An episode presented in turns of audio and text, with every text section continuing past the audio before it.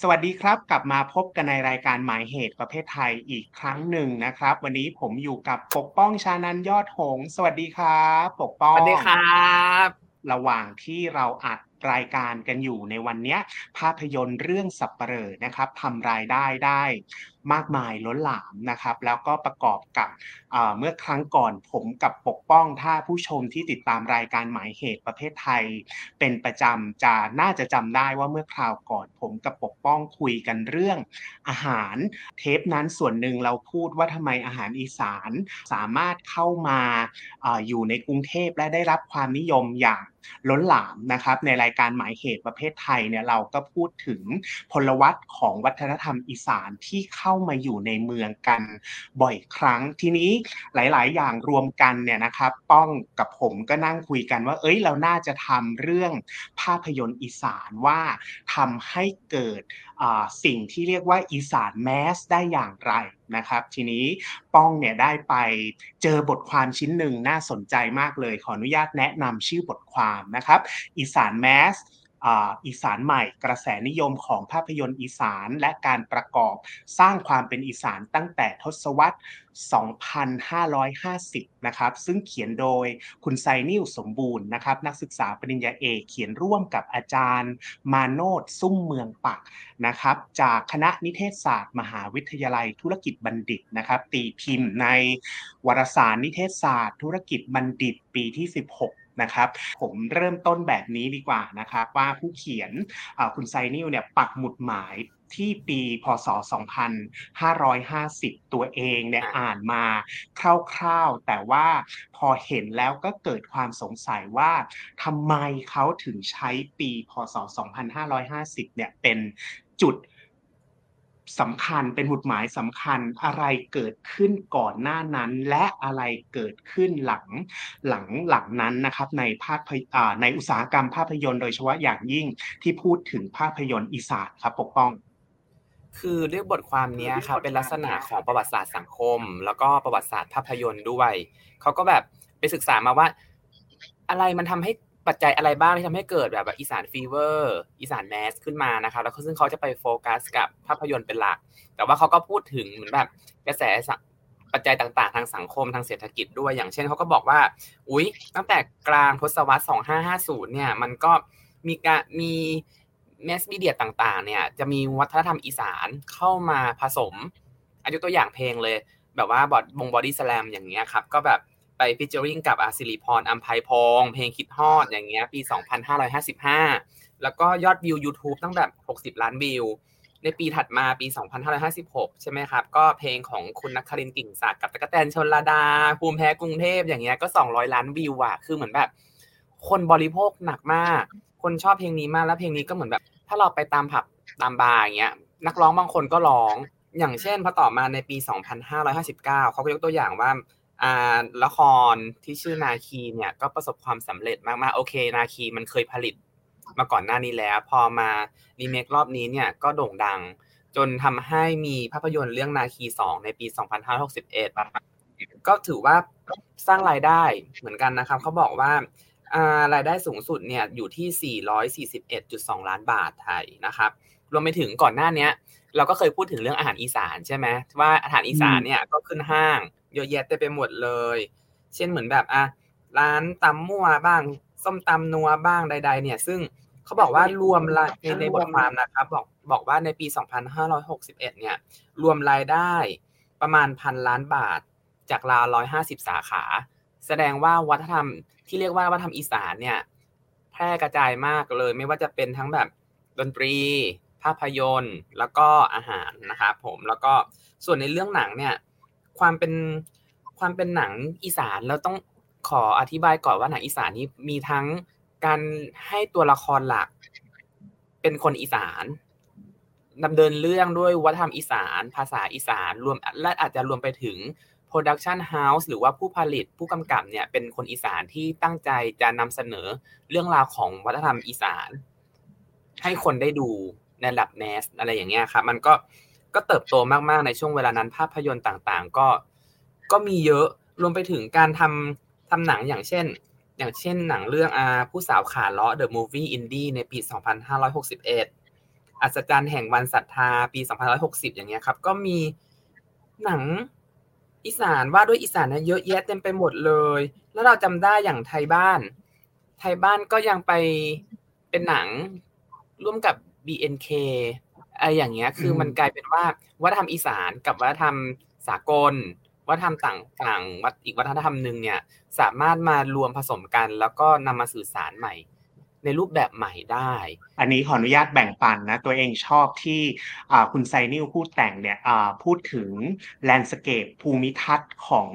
ของภาพยนตร์อีสาน เพราะว่าสนใจเรื่องภาพยนตร์อีสานอยู่แล้ว แล้วเขาก็ตั้งข้อสังเกตว่าช่วงปี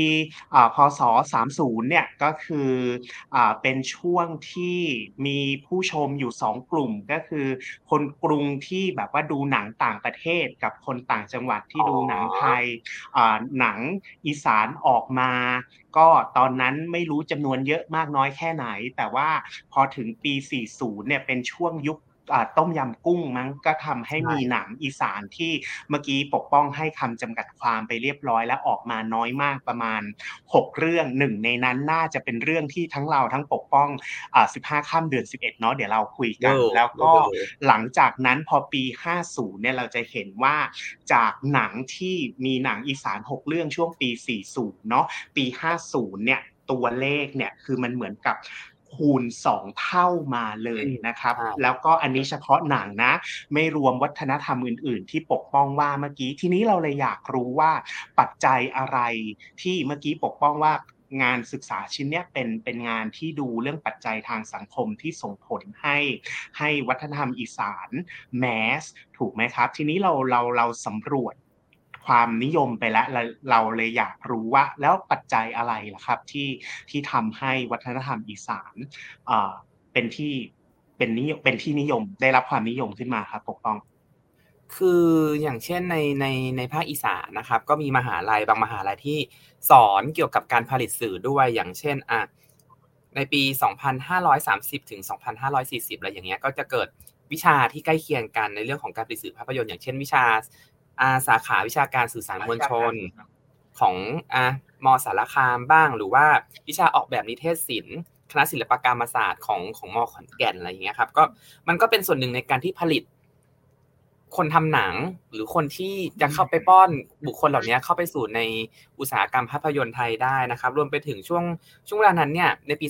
2549 จะมีหนังภาพยนตร์ที่ชื่อว่าคนไฟบิน ก็คือว่าไปถ่ายทำที่ขอนแก่น แล้วก็เปิดรับ กลุ่มนักศึกษาจากมขอนแก่นเนี่ยมาเป็นส่วนหนึ่งเป็นตัวประกอบบ้างเป็นอะไรใด ๆ บ้างนะครับ ก็ตรงนี้แหละก็เป็นส่วนหนึ่งในการจุดประกายให้หนังเรื่องอื่น ๆ เนี่ยให้ความสำคัญกับกับภาคอีสานมากขึ้น และขณะเดียวกันเนี่ยก็นำทรัพยากรหรือว่านำบุคลากรจากสารศึกษาต่าง ๆ เนี่ยในในภาคอีสานเนี่ยมาเป็นส่วนร่วมกับภาพยนตร์ด้วยอะไรอย่างเงี้ยครับ อย่างเช่นหนังเรื่องฮักนะสารคามปี2 5 5 0ด้วยครับ ก็เลยก็เลยเป็นเป็น จุดประกายตรงนี้ด้วยแล้วขณะเดียวกันก็เกิดเหมือนแบบ แรงผลักดันในเรื่องของการจัด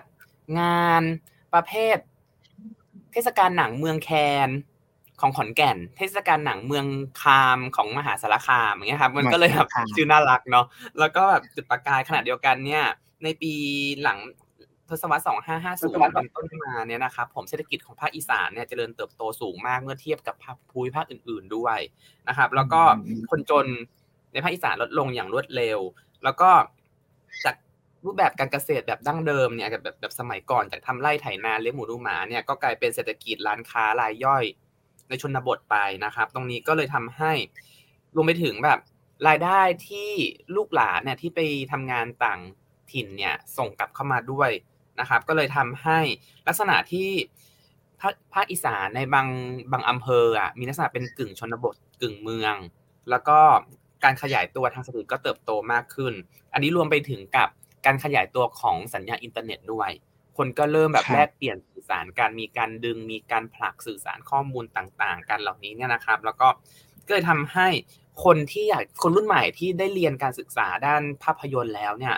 รวมไปถึงกระแสภาพยนตร์ในพื้นที่อีสานเริ่มเฟื่องฟูมากขึ้นเนี่ยเขาก็เริ่มผลิตภาพยนตร์กันเอง ในพื้นที่ ด้วยคนคนในพื้นที่แล้วก็ใช้ทรัพยากรในพื้นที่ แล้วก็บอกเล่าเรื่องราวของคนในพื้นที่ด้วยอืมอืมถ้าถ้าเราทำการบ้านมาไม่ผิดนะ ถ้าผิดต้องต้องขออภัยคุณประวัติคุณต้องเตทิติ ผู้กำกับเรื่องสับปะเลอเนี่ยรู้สึกคุณคุณทิติก็จบอ่ามหาวิทยาลัย มหาสารคาม คณะอ่าศิลปกรรม ศิลปะอ่าการแสดงถ้าถ้าเราจำไม่ผิดนะครับ อันนี้ตั้งข้อสังเกตที่ที่สอดคล้องกับที่ป้องว่าเมื่อกี้เนี่ยว่าในช่วงในช่วง 20 ปีที่ผ่านมา อันเนี้ยเป็นผลพวงของการกระจายหลักสูตรเกี่ยวกับนิเทศศาสตร์ การแสดงศิลปะการแสดงอะไรพวกนี้ไปสู่ ภูมิภาคมากขึ้นนะครับ ก็เดี๋ยวเราพักกันสักครู่กลับมาเรามาคุยกันต่อนะครับ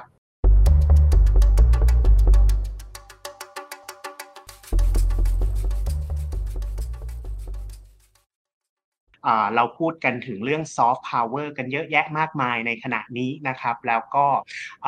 จริงๆ แล้วเนี่ยการที่จะทำให้วัฒนธรรมอะไรสักอย่างหนึ่งแมสได้เนี่ยเราต้องได้รับการสนับสนุนหลายๆ อย่างจากภาครัฐตัวอย่างเมื่อกี้ที่เราคุยกันก็คือการเปิดภาควิชาหรือเปิด โปรแกรมต่างๆ เกี่ยวกับนิเทศศาสตร์ศิลปะการแสดงใน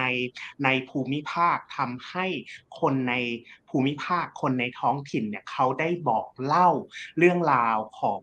เขาเอง ซึ่งก่อนหน้านั้นเราแอบคิดว่าช่วงปีก่อนปีพศ 2550 เนี่ยเรื่องราววัฒนธรรมอีสานเนี่ยถูกบอกเล่าไม่ได้ไม่ได้จากปากของเขาเองอะแต่ผ่านมุมมองของใครก็ไม่รู้นะครับ มองวัฒนธรรมอีสานทีนี้ก็เลยนำมาสู่คำถามถัดไปที่เราอยากชวนปกป้องคุยนะครับว่าภาพแทนคนอีสานเนี่ยคือเมื่อกี้เราตั้งข้อสังเกตกันแล้วเนาะว่าช่วงหลังปี พศ 2550 เนี่ยคือเขาได้เล่าเรื่องราวของเขาเอง เขาได้จัดงาน อะไรที่ที่ที่เขาเป็นเจ้าภาพเองนะครับ เราก็เลยสงสัยว่าแล้วภาพแทนคนอีสานในสื่อบันเทิงไม่ว่าจะเป็นเพลง เป็นภาพยนตร์ก่อนปีพศ 2550 เป็นอย่างไร และหลังปีพศ 2550 เป็นอย่างไรครับปกป้องอ๋อก่อนหน้านี้เบรกแรกเมื่อกี้อาจารย์คือ ด้วยความที่แผ่นฟิล์มอะมันถูกเปลี่ยนเป็นเป็นหนังแบบดิจิตอลแล้วอะมันเลยทำให้คนมันผลิตหนังกันได้ง่ายขึ้นกว่าแต่ก่อนด้วย มันก็ยังยากอยู่นะ แต่มันก็แค่ยากน้อยลง ก็เลยทำให้มันก็เลยแพร่หลายส่วนภาพภาพอีสานในแผ่นฟิล์มเนี่ยในประวัติศาสตร์เนี่ยนะครับ ก็คือว่าหนังเรื่องแรกที่ว่าด้วยอ่าภาพยนตร์อีสานเนี่ยใช้คำว่าภาพยนตร์อีสานเรื่องแรกแล้วกันก็คือในปี 2484 นะครับ ชื่อแม่สีเมือง ในช่วงเวลานั้นเนี่ยก็คือ อันความที่เหมือนแบบสงครามโลกครั้งที่2อะไรอย่างเงี้ยแผ่นฟิล์มมันก็ขาดแคลนด้วยอะไรเงี้ยมันก็มีการใช้เปลี่ยนจากแผ่นฟิล์มขนาด 35มิลลิเมตรเป็น 16มิลลิเมตรแทนอะไรอย่างเงี้ยครับมันก็เลยมีขนาดเล็กกว่า ซึ่งก็แบบเป็นกลุ่มมือสมัครเล่นจำนวนมาก เริ่มใช้กันในช่วงเวลานั้นอะไรอย่างเงี้ยนะครับ แล้วก็เมื่อสิ้นสุดสงครามโลกครั้งที่สองเนี่ยก็เข้าสู่สงครามเย็นแล้วอะแล้วด้วยความที่อ่าประเทศไทยเข้าไปอยู่ใน ในค่ายโลกเสรีใช่ปะก็มีความหวาดกลัวคอมมิวนิสต์ก็เลยพยายามจะผลิตหนังที่ว่าด้วยคนอีสานขึ้นมาเหมือนกับให้ความสำคัญบ้างอะไรบ้างเพื่อให้หนึ่งมีความหวาดกลัวคอมมิวนิสต์อะไรอย่างเงี้ย มันก็เลยเริ่มมีภาพยนตร์ที่เป็นเหมือนแบบพอพกันด้าทางการเมืองในตอนนั้นที่ที่มีอีสานเป็นเป็นวัตถุดิบหลักในภาพยนตร์ด้วย ขณะเดียวกันเนี่ยพอกระโดดมาในทศวรรษสองสองห้าหนึ่งศูนย์เนี่ยนะครับก็คือแนวคิดแบบเรื่องของคนอีสานด้วยอะไรด้วยรวมไปถึง ต้องเชื่อว่าส่วนหนึ่งน่าจะเป็นเรื่องผลผลรับมาจากแผนพัฒนาเศรษฐกิจด้วยที่ที่คนอีสานอพยพย้ายถิ่นฐานมาทำงานในเมืองมากขึ้น มันจึงมีเรื่องราวของของกลุ่มคนใช้แรงงาน คนธรรมดาสามัญด้วยอันนี้ก็อาจจะอาจจะได้รับอิทธิพลมาจากอานีโอลิเบอรัลิส จากฝั่งอเมริกาด้วยเช่นเดียวกันนะครับทำให้หนังเนี่ยก็จะว่าด้วยคนอีสานที่เป็นคนใช้แรงงานชนชั้นแรงงานคนธรรมดาสามัญอย่างเช่นเรื่องเอาวรรณกรรมมาอย่างมาทำเป็นภาพยนตร์อย่างเช่นฟ้าบอกกันในปี 2501นะครับมีเรื่องผู้พานอย่าร้องไห้ ในปี 2510 เรื่องราวแพน 2511 เสือผู้พาสองสองพันอ่าก็ไล่มาอะไรอย่างเงี้ยนะครับ คืออ่าชาติลำชี สองฝั่งโขงอะไรอย่างเงี้ยมันมันเยอะแยะเฟื่องฟูเต็มไปหมดเลยในช่วงเวลานั้น แล้วก็ตัวค่าย คนที่ทำธุรกิจภาพจำหน่ายภาพยนตร์เนี่ยฉายภาพยนตร์เนี่ยก็หันมาเป็นผู้สร้างภาพยนตร์ซะเองนะครับผมก็ตั้งเหมือนบริษัทต่างๆ เช่น New Five Star บริษัทสามงคลเฟรมบ้าง เหล่านี้เนี่ยทำให้หนังภาคหนังแบบผู้ผู้สร้างหนังอิสระเนี่ยเริ่มเป็นลักษณะของค่ายหนังสตูดิโอแล้ว ตรงนั้นด้วย ก็ยังคงมีค่ายหนังภาคอีสานด้วยเช่นเดียวกัน อย่างเช่นอ่าค่ายค่ายหนังดวงดวงกำมลมหรสพอย่างเงี้ยนะครับ ก็ยังคงผลิตอะไรที่เป็นเรื่องของภาคอีสานอยู่วัฒนธรรมอีสานอยู่ด้วยตอนนั้น อืม แล้วก็คือมันมีปัจจัยอะไรหลายอย่างอะ คือช่วงเวลานั้นเนี่ย เพลงลูกทุ่งก็เป็นกระแสนิยมมาก ๆ นะครับ ผมจากจากเรื่องมนลักลูกทุ่งในปี 2513 เนี่ย ก็นำไปสู่การ ทำหนังเรื่องมนลักแม่น้ำมูล อย่างเงี้ย เออ มันก็มีปัจจัยอะไรมาเกื้อหนุนเยอะแยะเต็มไปหมดเลยที่ที่นำที่การสร้างภาพยนตร์ที่ว่าด้วยอีสาน อืม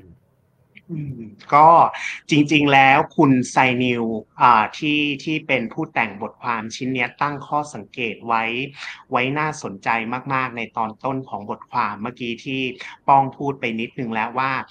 วัฒนธรรมอีสานเนี่ยมีพลวัตที่ดินามิกที่ค่อนข้างเราใช้คำว่ารุ่มรวยดีกว่า เพราะว่าคนอีสานเองเนี่ยเดินทางข้ามแดนข้ามคือข้ามแดนในความหมายที่ว่ามันมันเกิดการ crossing งไปมาเขาไม่ได้อยู่กับที่นิ่งๆเราชอบดู วัฒนธรรมอีสานเหมือนกับแช่แข็งว่ามันเป็นแบบนี้แบบนี้แบบนี้เนาะช่วงช่วงก่อนปี พศ 2550 แต่จริง ๆ แล้ว วัฒนธรรมอีสานหรือคนอีสานเองเนี่ยเขามีพลวัตมีไดนามิกมากกว่านั้นเขาข้ามแดนไปใช้ชีวิตยกตัวอย่าง เช่น ใช้ชีวิตอยู่เมืองกรุง กลับไปวัฒนธรรมอีสานไปทำงานที่นั่นที่นี่แล้วกลับมาเนี่ยมันทำใให้วัฒนธรรมอีสานเติบโตขึ้นเยอะแยะมากมาย และทีนี้พอหลังปีพศ 2550 คนพื้นถิ่นอีสานได้เป็นผู้เล่าเรื่องเองเนี่ยเขาก็แล้วอีกอย่างหนึ่งก็คือเขาตั้งข้อสังเกตว่าทุนที่ได้มาเนี่ยไม่ได้ว่ามาจากแหล่ง ทุนเดียว เพราะฉะนั้นทำให้เขาเสนอภาพแทนช่วงหลังปีพศ 2550 เนี่ยคือเราเห็นภาพแทนที่หลากหลายที่ลุ่มลึกที่แบบว่าแตกต่างจากจากภาพแทนช่วงก่อนหน้า 2 ปีพศ 2550 ทีนี้เมื่อกี้ภาพแทนจากภาพแทนมันเขาในบทความอะเขาบอกว่าภาพแทนมันจะมีสามประเภท ที่เป็นเหมือนแบบเขาเรียกว่าสูตรสำเร็จทางการตลาดว่าด้วยหนังอีสาน ก็คือหนึ่งเนี่ย เป็นเรื่องแบบอีสานเพื่อชีวิตอ่าชนชั้นแรงงานความยากลำบากการถูกกดขี่กัดก้อนเกลือกินใด ๆ แล้วก็อีกอันหนึ่งก็คือเป็นแนวเพลงลูกทุ่งอีสานใช่อันมนต์รักแม่น้ำมูลน้ำทีเมื่อกี้ใช่ไหมครับ แล้วก็อีกอันนึงก็คือเป็น action อีสาน ซึ่งเราก็จะเห็นเยอะมากดื่นด่านมากในในช่วงก่อนห้าสองห้าห้าศูนย์ใช่ปะแต่ต้องอยากเพิ่มอีกอันนึงอันหนังผีอะ มันก็มีหนังผีบ้านผีปอบบ้านผีเปิบใดๆที่แบบที่แบบว่าตลกตลกหน่อยอะไรอย่างเงี้ยเออ ค่ะแล้วก็พอพูดถึงเรื่องแบบว่าบ้านผีปอบเมื่อกี้ตอนเริ่มรายการนะครับผมกับปกป้องนั่งคุยกันว่าแบบว่าป้องหนังอีสานเรื่องไหนที่เราแบบว่าเจนเราดูแบบว่าใกล้ ๆ กันแอบเขินเล็กน้อยนะฮะก็มาลงตัวที่แบบว่าเรื่องสิบห้าพานอย่าร้องไห้เหรอว่ากลัวคนดูรู้อายุนะครับ ก็เรื่อง 15 ค่ำเดือน 11 เนี่ย ซึ่งเราออกคิดเราจำปีที่ออกมาไม่ได้แต่ช่วงปี 40 แล้วเนาะป้องเนาะเราก็มานั่งคุยกันว่าตั้งแต่ 15ค่ำเดือน 11 มาจนถึงหนังเรื่องสัปเหร่อที่ที่เพิ่งออกมาปี ปีนี้ปี 66เนี่ยก็ 20 กว่าปีนะฮะอยากอยากถามป้องคำถามสุดท้ายว่าแบบว่าช่วงเวลา 20 กว่าปีเนี่ยอันนี้ไม่เกี่ยวกับบทความแล้วนะ ต้องต้องบอกผู้ชมให้ชัดเจนก็ต้องมีข้อสังเกตอะไรบ้างว่าจาก 15 ข้ามเดือน 11 มาถึงสัปเหร่อเนี่ยมีอะไรที่เหมือนเดิม แล้วมีอะไรที่ต่างกันไปบ้างฮะจากสังเกตการของของปกป้อง15ข้ามเดือน11หนังปี2545ก็ก็ต่างไปเยอะนะ คือจำได้ว่าดูในโรงเรื่องเนี้ย แล้วก็มีซับไตเติลภาษากรุงเทพอะคือตอนนั้นเราสึกว่ามันทรงพลังมากกับการที่หนังไทย แต่ใช้อีกภาษาหนึ่งที่ไม่ใช่ภาษากรุงเทพ แล้วก็ ฉายไปทั่วประเทศแล้วคนกรุงเทพต้องอ่านซับหนังภาษาไทยอย่างเงี้ย คือมันมันมันทรงพลังมากสำหรับป้อง แล้วก็คือขณะเดียวกันที่จำได้อีกเรื่องหนึ่งก่อนที่จะเป็นสัปเหร่อเนี่ยคือเรื่องนาคีอะฮะ มันก็ยังเป็นเรื่องภาพของคนอีสานที่ที่ยังจมอยู่กับความเชื่อ แล้วก็เป็นเรื่องของเทคโนโลยีความรู้สมัยใหม่จากกรุงเทพเข้าไป จัดการไปจัดระเบียบ หรือว่าไปเปลี่ยนแปลงอะไรบางอย่าง อย่างเช่นนาคีเองก็เช่นกันที่แบบอีกข้าราชการกรุงเทพกลายเป็นครุฑมาช่วยพญานาคท้องถิ่นอะไรอย่างเงี้ย ที่เป็นผู้หญิงด้วยนะ เออ แล้วก็แล้วก็มันก็มันมีมันมันมีความอะไรบางอย่างอยู่เยอะมากในการที่จะบอกว่าอีกรุงเทพรวมศูนย์อำนาจเนี่ยมีความเหนือกว่าภาคอีสานที่อาจจะไม่เข้าถึงวิทยาศาสตร์เข้าเข้าไม่ถึงเทคโนโลยีอะไรใด ๆ อะไรอย่างเงี้ยครับครับ อยากอยากอ่าเสริมป้องนิดนึงเมื่อกี้ป้องป้องป้องพูดถึงเรื่องซับไตเติลนะฮะส่วนตัวก็สนใจเรื่องเรื่องนี้อ่าอยู่พอสมควรมันคิดว่ามันเราสามารถอ่านตีความนัยยะของการมีซับไตเติลหรือหรือไม่มีซับไตเติลได้ คือเวลาหนังมีซับไตเติลเนี่ยมัน สำหรับเรานะ เราคิดว่าเขาทำวัฒนธรรมอีสานให้ใช้คำนี้สะดวกแดกสำหรับผู้ชมที่เป็น mainstream เหมือนกับว่าเอาเสิร์ฟอาหารอะไรสักอย่างหนึ่งและทำให้ให้คน mainstream เนี่ยกินง่ายๆ คือ เพราะฉะนั้น power มันอยู่ที่ผู้บริโภคก็คือคนคนใน mainstream ถูกไหมครับ ทีนี้พอเปลี่ยน มาเป็นสัปเหร่อเนี่ยไม่มี subtitle power อำนาจมันอยู่ที่มันอยู่ที่เนี่ยคนอีสานว่าแบบว่าเฮ้ยเขาไม่จำเป็นที่จะต้องปรับเปลี่ยน ให้วัฒนธรรมเนี่ยถูกจริตถูกปากของคน mainstream คือคน mainstream เนี่ยมันมีหน้าที่อีกคือ กับการนะคือเขาจะต้องแบบว่าปรับตัวเข้าหาวัฒนธรรมอีสานด้วย เพราะฉะนั้นการเปลี่ยนแปลงจากการมีซับไตเติลเป็นไม่มีซับไตเติลและทำให้ผู้ดูเนี่ยมีความเขาเรียกว่าต้องสตรัคโกต้องพยายามที่จะเข้าใจเนี่ยมันมันเป็นการสร้างอำนาจให้ให้กับวัฒนธรรมอีสานด้วยเหมือนกันนะครับ ในความคิดเรา วันนี้สนุกมากเลยขอบขณะเดียวกันเชิญเชิญมันก็สะท้อนว่าอีสานแมสจริง คนสามารถดูสับปะเลอได้โดยไม่ต้องพึ่งซับใช่ใช่ใช่ใช่ใช่วันนี้สนุกมากเลยนะครับ ต้องขอบคุณปกป้องที่แบบว่าแนะนำบทความชิ้นนี้อยากเชิญชวนท่านผู้ชมนะฮะจริง ๆ แล้วเวลาเรามีน้อยบทความมีรายละเอียดปลีกย่อยมากกว่านี้นะฮะอยากเชิญชวนให้ไปอ่าน แล้วมาพูดคุยแลกเปลี่ยนกันนะครับ คิดเห็นอย่างไรสามารถทิ้งคอมเมนต์นะครับ แล้วก็วันนี้ผมกับปกป้องต้องลาไปก่อนนะครับ พบกันใหม่ในรายการหมายเหตุประเภทไทยทุกคืนวันอาทิตย์ แล้วก็อย่าลืมกดไลค์กดแชร์ให้กับรายการเราด้วยครับ วันนี้สวัสดีครับ สวัสดีครับ